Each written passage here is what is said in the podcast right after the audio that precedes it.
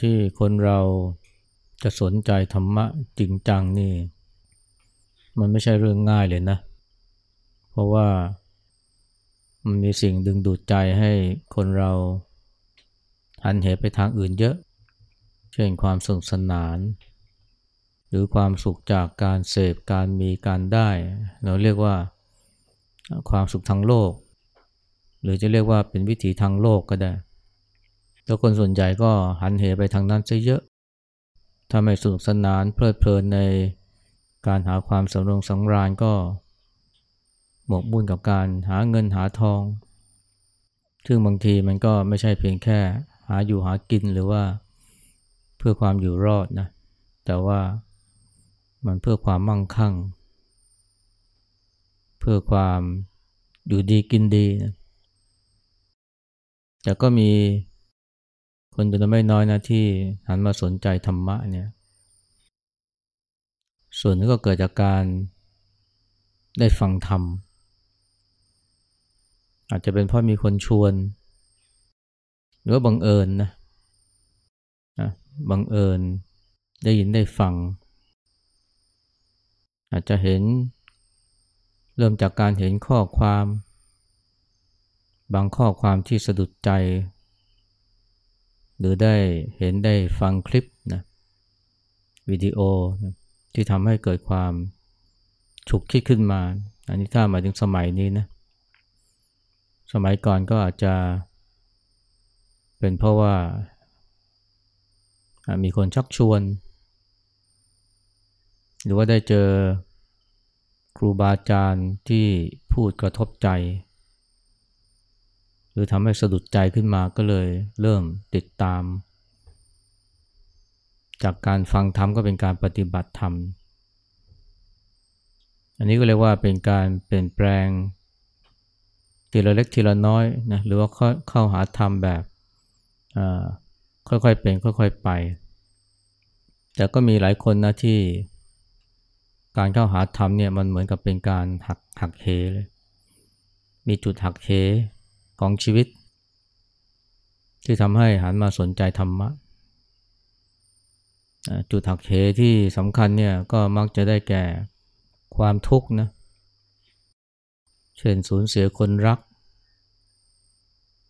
เป็นพ่อแม่สามีภรรยาหรือลูก หรือบางทีก็สูญเสียของรักเช่นทรัพย์สิน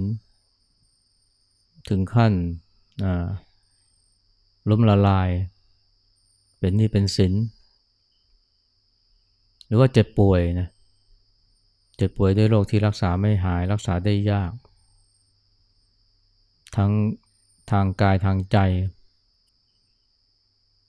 ก็ทำให้หันมาสนใจธรรมะ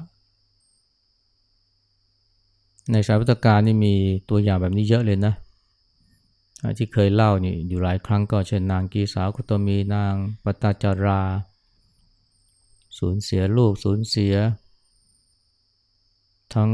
สามีทั้งพ่อแม่ ลูกก็ไม่ใช่แค่ลูกคนเดียวที่เสียนะ เรียกว่า เสียทั้งสองคน หมดเนื้อหมดตัวไปเลย จนกลายเป็นเสียสติหรือคลุ้มคลั่งไป หรือว่า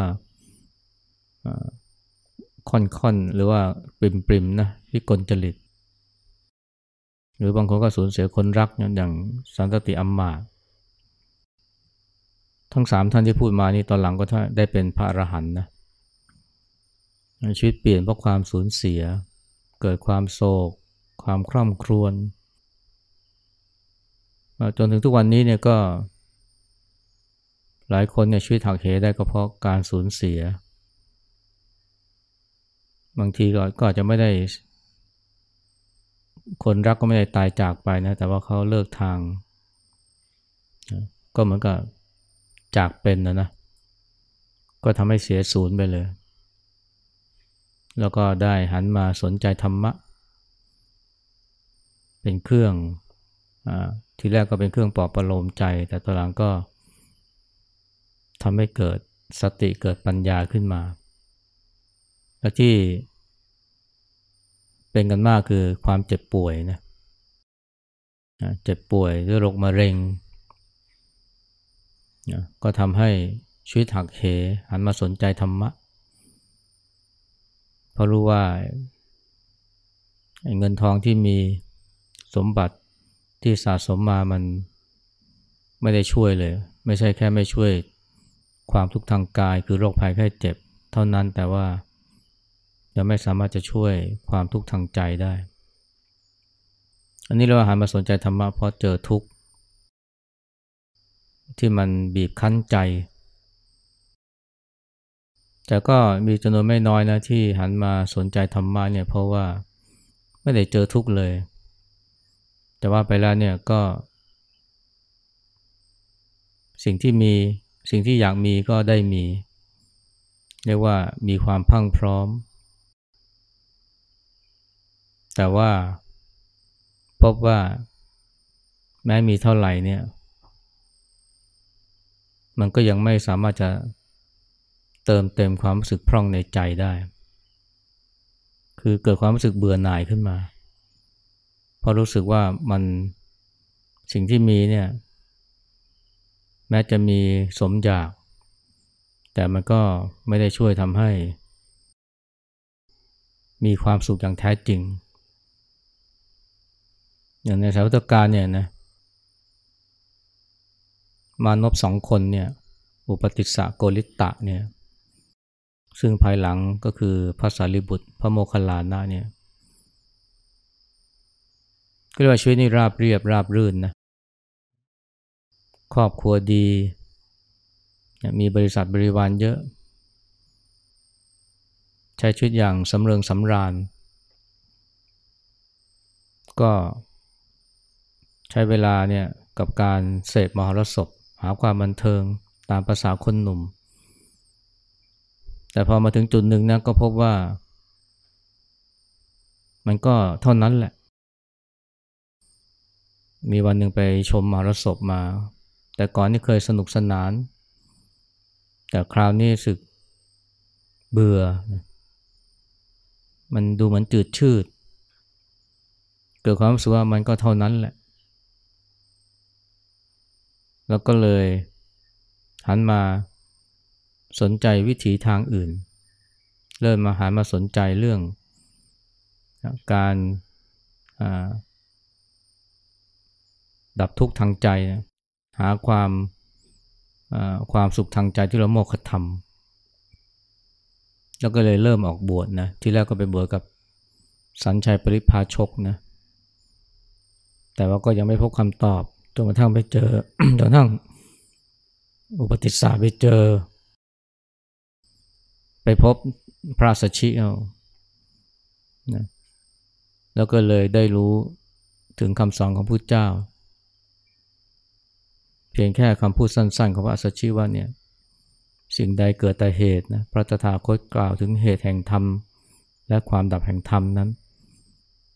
นี่เป็นคำสอนของพระมหาสมณะก็คือพระพุทธเจ้า รู้เกิดปัญญาเลยนะบรรลุธรรมเป็นพระโสดาบันเลย เช่นเดียวกับมกุลิตะนะพอได้ฟังธรรมประโยคเดียวกันนี่ก็บรรลุธรรมกัน อันนี้ถ้าไม่ได้มีความทุกข์อะไรเลยนะ ไม่ได้มีความทุกข์ในความหมายที่ว่าสูญเสียพัดพรากจากคนรัก เพียงแต่ว่า ไอ้สิ่งที่มีสิ่งที่ได้รับหรือความพังพร้อมบริบูรณ์เนี่ยมันไม่ได้ช่วยทำให้ความสึกพร่องในจิตใจมันหายไป ความเบื่อเนี่ยความเบื่อจากการใช้ชีวิตที่สนุกสนานจากการมีการได้เนี่ยมันทำให้หลายคนเนี่ยหันเหเข้าหาธรรมะเพราะรู้สึกว่า จิตใจยังไม่ได้รับการเติมเต็ม แม้จะมีมากแต่ข้างในก็พร่อง ก็เหมือนกับยัสกุลบุตรนะนะยัสกุลบุตรนี่ก็เรียกว่าพรั่งพร้อมบริบูรณ์ด้วยวัตถุ เจ้าชายสิทธัตถะมีปราสาทสามหลังอย่างไรเนี่ยยัสสะก็มีอย่างนั้นเหมือนกัน ก็อยู่ความสรงสังราญไม่เป็นอันทำไม่ต้องทำงาน นะวันๆก็มีกินมีใช้มีความบันเทิงเริงรมให้เสพ ก็ดูเหมือนว่าจะมีชีวิตที่ผาสุกนะ แต่ว่าวันหนึ่ง กลางดึกตื่นขึ้นมาเนี่ยเห็นนางฟ้อนนางรำนอนนะหลับไหลกายกองกัน บางก็น้ำลายยืด บางก็ผ้าผ่อนหลุดลุ่ย ก็ สิ่งที่เห็นเนี่ยเหมือนกับว่า เป็นซากศพที่นอนกองอยู่ ก็เลยเกิดความเบื่อหน่ายขึ้นมา ที่จริงแม้จะไม่เห็นภาพนั้นเนี่ยแต่ว่าคิดว่าก็คงจะมีความเบื่อมาสะสมมานานทีเดียวทั้งที่มีสิ่งเสพมากมายนะ แต่ว่ามันก็เหมือนกับว่าบางอย่างขาดหายไปจากชีวิต อันนี้ก็เรียกว่าความพร่องนะ มีความพร่องมีความว่างเปล่าบางอย่างเกิดขึ้นในใจ และพบว่าวัตถุสิ่งเสพเนี่ยมันไม่ได้เติมเต็มจิตใจจนเกิดความรู้สึกเต็มอิ่มหรือพอใจเลย ก็เลยรู้สึกว่านี่ไม่ใช่แล้ว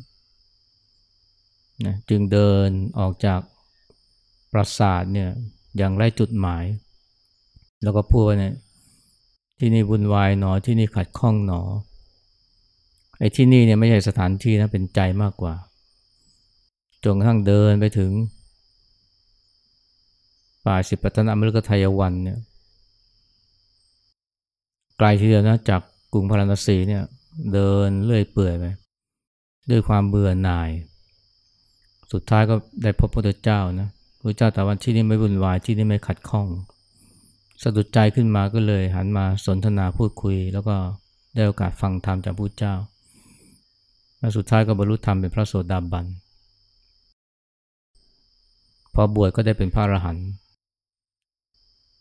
นี่จริงไม่ทันได้บวชได้ซ้ำนะ ก็ได้เป็นพระอรหันต์แล้ว อันนี้ก็เป็นตัวอย่างของบุคคลนะจำนวนไม่น้อยเลยนะที่เข้าหาธรรมเนี่ยทั้งที่ชีวิตไม่ได้มีความทุกข์ประเภทพัดพรากสูญเสีย จนกระทั่งเกิดความโศกความคร่ำครวญหรือว่าเกิดความตื่นตระหนกตกใจ เกิดความท้อแท้ในชีวิต แต่มันเป็นความเบื่อ เป็นความเบื่อจากการที่มีสิ่งเสพ สมอยากด้วยนะ ไม่ใช่ไม่สมอยากนะที่บอกว่าในปรารถนาสิ่งใดไม่ได้สิ่งนั้นเนี่ยก็เป็นทุกข์ แต่ทั้งกุปฏิสากุลิตะนี่หรือว่ายัสสาเนี่ย ปรารถนาอะไรก็ได้นะ แต่ว่ามันก็ยังรู้สึกว่ามีบางอย่างขาดหายไปในชีวิต แล้วพบว่าเนี่ยอันนี้ไม่ใช่ อันนี้เรียกว่าเป็นรู้สึกเกิดความพร่องขึ้นมา ไม่ได้ถูกความบีบคั้น เพราะความโศกความเศร้า แต่เป็นความพร่อง ก็เลยต้องหันมา หาหนทางอื่นที่จะมาช่วยเติมเต็ม สิ่งนั้นนะซึ่งเราจะเรียกว่าความสงบใจก็ได้ มันก็มีผู้คนนะจำนวนมากที่หันมาสนใจธรรมะเนี่ยในยุคนี้เนี่ยก็เพราะความรู้สึกเบื่อหน่ายนะกับสิ่งที่มีเบื่อหน่ายกับชีวิตที่เป็นอยู่ ซึ่งก็ล้วนแต่เป็นความสำเร็จเป็นความพรั่งพร้อม แต่ว่ามันไม่สามารถจะ เติมเต็มบางอย่างในจิตใจได้ เมื่อสักยี่สิบปีก่อนนี่มีนักธุรกิจหนุ่มคนหนึ่งนะในไทยเนี่ยชีวิตแกก็น่าสนใจนะมีช่วงหนึ่งชีวิตนี่ตกต่ำย่ำแย่มากเพราะว่าธุรกิจของครอบครัวเนี่ยเป็นหนี้ถึงเจ็ดพันล้านนะในช่วงเศรษฐกิจตกต่ำเนี่ย ราะว่าไปกู้เงินจากต่างประเทศมาเป็นเงินดอนเนี่ยแล้วค่างเงินบาทมันตกเนี่ยนี่นี่เพิ่มขึ้นเท่าตัวเลยเจ็ดพันล้านเมื่อยี่สิบปีก่อนก็ อาจจะประมาณหมื่นสองหมื่นล้านในปัจจุบันเนี่ยโอ้พ่อนี่ต้องเรียกให้มาให้ลูกมันมาช่วย ให้นักธุรกิจคนนี้มาช่วย ฟื้นกิจการ แกเก่งนะ สามปีนี้ก็สามารถจะปลดหนี้ได้ เป็นธุรกิจก่อสร้างนะระดับประเทศเลย อีกสามปีนี้ก็สามารถที่จะสร้างกำไรเพิ่มสินทรัพย์จนกระทั่งนี้เป็นบริษัทที่มีสินทรัพย์สองหมื่นล้านนะกลายเป็นเศรษฐีหมื่นล้านภายในเวลาไม่กี่ปี ก็น่าจะเป็นคนที่มีความสุขนะ แต่ว่าวันหนึ่งเนี่ยเกิดเบื่อหน่ายนะกับชีวิตนักธุรกิจนะแกบอกเนี่ยชีวิตผมเนี่ยหมดค่าแล้วหมดค่าทางธุรกิจแล้ว ไม่ใช่เพราะไม่มีที่ไปนะแต่ว่ามันเกิดความเบื่อหน่าย ชีวิตนี้ผมไม่มีความหมายเลยมันก็แค่เศรษฐีหมื่นล้านคนหนึ่งคือเขาบอกว่าเนี่ยการเป็นนักธุรกิจหรือการที่มีความสำเร็จทางธุรกิจนี่มันไม่ได้ช่วยเติมเต็มอะไรบางอย่างในชีวิตให้ ให้ได้เลย แต่ก็แปลกนะ น่าสนใจตรงที่ว่าแทนที่เขาจะหันเข้าหาธรรมะนะ อย่างที่อุปติสสะกุลิตาหรือยัสสะเนี่ย หรือแม้แต่เจ้าชายสิทธัตถะเนี่ย ที่รู้สึกว่าชีวิตที่เป็นอยู่มันไม่ใช่ แต่แทนที่จะเข้าหาธรรมนะ กลับไปคิดว่าเนี่ย มันมีทางอื่น ที่จะมาช่วยเติมเต็มชีวิตได้มากกว่า ในเมื่อลาบหรือเงินทองเนี่ยไม่ช่วยเติมเต็มให้เกิดความพอใจได้ บางทียศหรืออำนาจนี่ จะช่วยสร้างความเต็มอิ่มให้กับจิตใจได้มากกว่านะก็เลยหันไปเป็นนักการเมืองนะแล้วก็ไปเป็นรัฐมนตรี และชีวิตนี้ก็เข้าสู่นะการเมืองอย่างเรียกว่าเต็มตัวเลย อันนี้ก็เหมือนกับว่าเป็นหนทางที่เขาคิดว่ามันจะช่วยเติมเต็มนะจิตใจเขาได้นะ ก็น่าเสียดายนะถ้าหากว่าเขาได้ใคร่ควรสักหน่อยนะว่า ไม่ว่าจะเป็นลาบหรือยศเนี่ย มันไม่สามารถจะทำให้เกิดความเต็มอิ่มให้กับชีวิตได้ แต่คนจำนวนไม่น้อยนะก็คิดแบบนี้นะ ในเมื่อชีวิตที่เป็นอยู่ยังไม่ทำให้ฉันเติมเต็ม ก็คิดว่าถ้าฉันรวยมากกว่านี้ ฉันมีรถมากกว่านี้มีบ้านมากกว่านี้มีที่ดินมากกว่านี้ มันจะช่วยเติมเต็ม ข้างในของฉันได้ แบบนี้ก็มีเยอะนะ คือรู้ว่าเกิดความเบื่อหน่ายขึ้นมา แต่คิดว่า ถ้ามีมากกว่านี้ หรือว่าไปเส้นทางนี้อีกหน่อย เดี๋ยวมันก็จะเต็ม แต่ว่านักธุรกิจคนนี้เนี่ยแกคิดว่าเป็นนักธุรกิจก็อย่างนั้นอย่างนั้นแหละเป็นเศรษฐีหมื่นล้านก็อย่างนั้นอย่างนั้นแหละไปเป็นนักการเมืองดีกว่านะมีอำนาจมียศ มันจะช่วยเติมเต็มได้ อันนี้ก็เรียกว่า คิดว่าลาบยศสารเสริญนี่มันจะช่วยทำให้เกิดความเต็มอิ่มพูดถึงเรื่องการเติมเต็มนะมันมีนิทานไม่มีทานมันมีเรื่องหนึ่งซึ่งให้ข้อคิดที่ดีนะอันนี้เป็นเป็นเรื่องที่เกิดขึ้นในอินเดีย อาจารย์คนหนึ่งเนี่ยแกก็มีลูกศิษย์อยู่หลายคนนะแต่ว่าที่โดดเด่นมีสองคน คนนึงก็ชื่อจิต อีกคนนึงก็ชื่อชัยยา และสองคนนี้ก็ ก็ดูเหมือนว่าเด่นทั้งคู่นะ แล้วก็อาจจะมีความชิงดีชิงเด่นกันนะจิตคงจะไม่พอใจชัยยา ที่ได้รับการปวดปามากกว่าจากอาจารย์ อาจารย์ก็เลยนะทดสอบภูมิปัญญานะวันหนึ่งก็พาสองคนเนี่ยไปที่ห้องนะมีห้องเปล่าอยู่ เป็นกุฏิคล้ายๆกุฏิอะเปล่าๆอยู่สองหลัง อยู่ห่างกันประมาณสักยี่สิบสาสิบเมตรนะแล้วก็ให้เงินทั้งสองคนเนี่ยคนละหนึ่งรูปีนะห้าสิบกว่าปีก่อนรูปีหนึ่งก็สองบาทนะ บอกว่าเนี่ย ใช้เงินหนึ่งรูปีนี่นะทำยังไงก็ได้นะ ไปซื้ออะไรมาก็ได้ เพื่อให้ห้องเนี่ยมันเต็ม คนแรกเนี่ยนะ คือจิตเนี่ย พอได้หนึ่งรูปีได้การบ้านมันก็รีบตรงไปที่ตลาดเลย แต่ว่าไอ้หนึ่งรูปีเนี่ยมันซื้ออะไรไม่ค่อยได้หรอก คิดไม่ออกว่าจะทำยังไงนะ ก็นึกขึ้นมาได้ เลยไปหาคนคนขยะนะแล้วก็ไปซื้อขยะมา โอ้หนึ่งรูปีเนี่ย คนคนขยะนี่แฮปปี้เลย จิตนี่ก็เอาขยะนี่มาใส่ไว้ในห้องของตัว จนเต็มเลย เสร็จนะก่อนค่ำดีใจที่งานสำเร็จ ส่วนชัยยานี่ ได้รับมาหมายจากอาจารย์แล้วแกก็ นั่งทำสมาธิสักครู่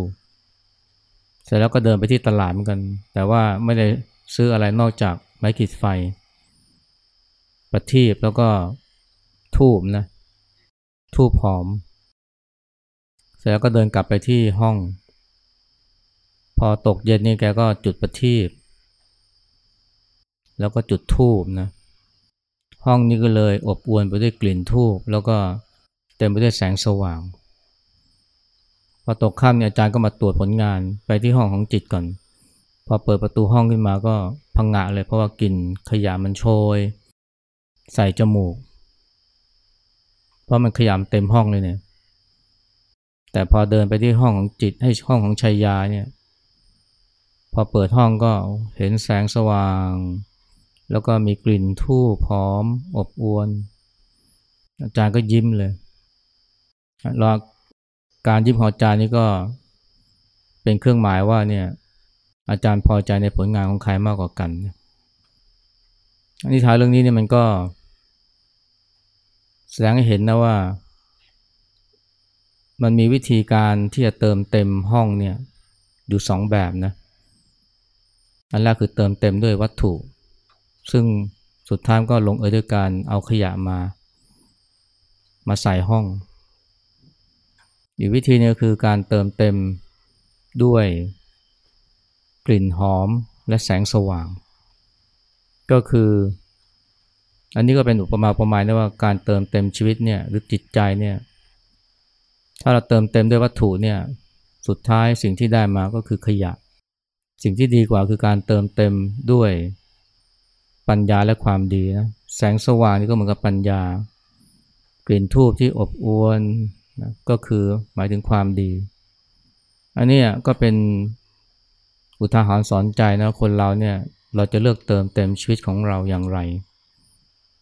นะหลายคนก็เติมเต็มชีวิตด้วยวัตถุด้วยหาการหาเงินหาทอง แต่สุดท้ายเนี่ยมันก็สู้การเติมเต็มชีวิตหรือจิตใจด้วยปัญญาและคุณธรรมไม่ได้นั้นถามว่าเราเมื่อใดก็ตามที่เราสึกว่างเปล่า นะหรือว่าเกิดความพร่องในจิตใจเนี่ยทั้งที่มีวัตถุสิ่งเสพมากเนี่ยมันเป็นเพราะ เรายังเติมเต็มชีวิตเนี่ยด้วยสิ่งที่มันไม่ใช่คำตอบอย่างแท้จริง ถ้าหันไปหาธรรมะ หาความสงบใจ ซึ่งเกิดขึ้นจาก ปัญญานะและคุณธรรมเนี่ยมันจะเป็นคำตอบที่ชีวิตจิตใจต้องการมากกว่า และนี่คือสิ่งที่อุปติสสะโกลิตะเนี่ยหรือว่ายัสสะเนี่ยได้พบนะเมื่อเข้าเข้าหาธรรมะ แล้วชีวิตจิตใจก็ได้รับการเติมเต็ม แต่ถ้าหากว่าหันไปหา เงินหาทองมากขึ้น เพราะคิดว่าถ้ามีมากความพอใจจึงจะเกิดขึ้น หรือถ้าไม่ใช่เงินไม่ใช่ทองแต่ไปหาสิ่งอื่นมาแทนที่เป็นเรื่องทางโลกนะเช่นอำนาจ สุดท้ายมันก็ พบว่านะ่ะคือทางตัน ไม่ใช่คำตอบ แต่บางคนกว่าจะรู้ตัวก็สายไปแล้ว เหมือนกับที่นักปราชญ์คนหนึ่งชาวอเมริกันแกพูดว่าเนี่ย โศกนาฏกรรมของชีวิตก็คือว่า การที่หาปลามาทั้งชีวิตแล้วพบว่ามันไม่ใช่ปลาที่ต้องการนะกว่าจะรู้ตัวก็สายไปแล้วเพราะไม่มีเวลาเหลือแล้วแล้วเมื่อก็ตามที่เรารู้สึกพร่องขึ้นมาเนี่ยทั้งที่เรามีสิ่งต่างๆ พรั่งพร้อมเนี่ยให้รู้เถอะว่าเนี่ยมันเป็นเพราะว่าไอ้สิ่งที่เรามีเนี่ยมันไม่ใช่ ต้องหันไปหาสิ่งที่ใช่มากกว่า และสิ่งที่ใช่เนี่ย มันก็ไม่ใช่อ่าเป็นเรื่องของทางโลกนะ แต่เป็นสิ่งที่ตอบสนองนะความสุขความสงบในจิตใจ ไม่ใช่พราะเพราะเพราะว่าเงินไม่ใช่คำตอบก็ไปหาอำนาจมาแทน สุดท้ายก็จะพบว่ามันก็ไม่ใช่เหมือนกันอันนี้พูดเท่านี้นะเอกราบครับ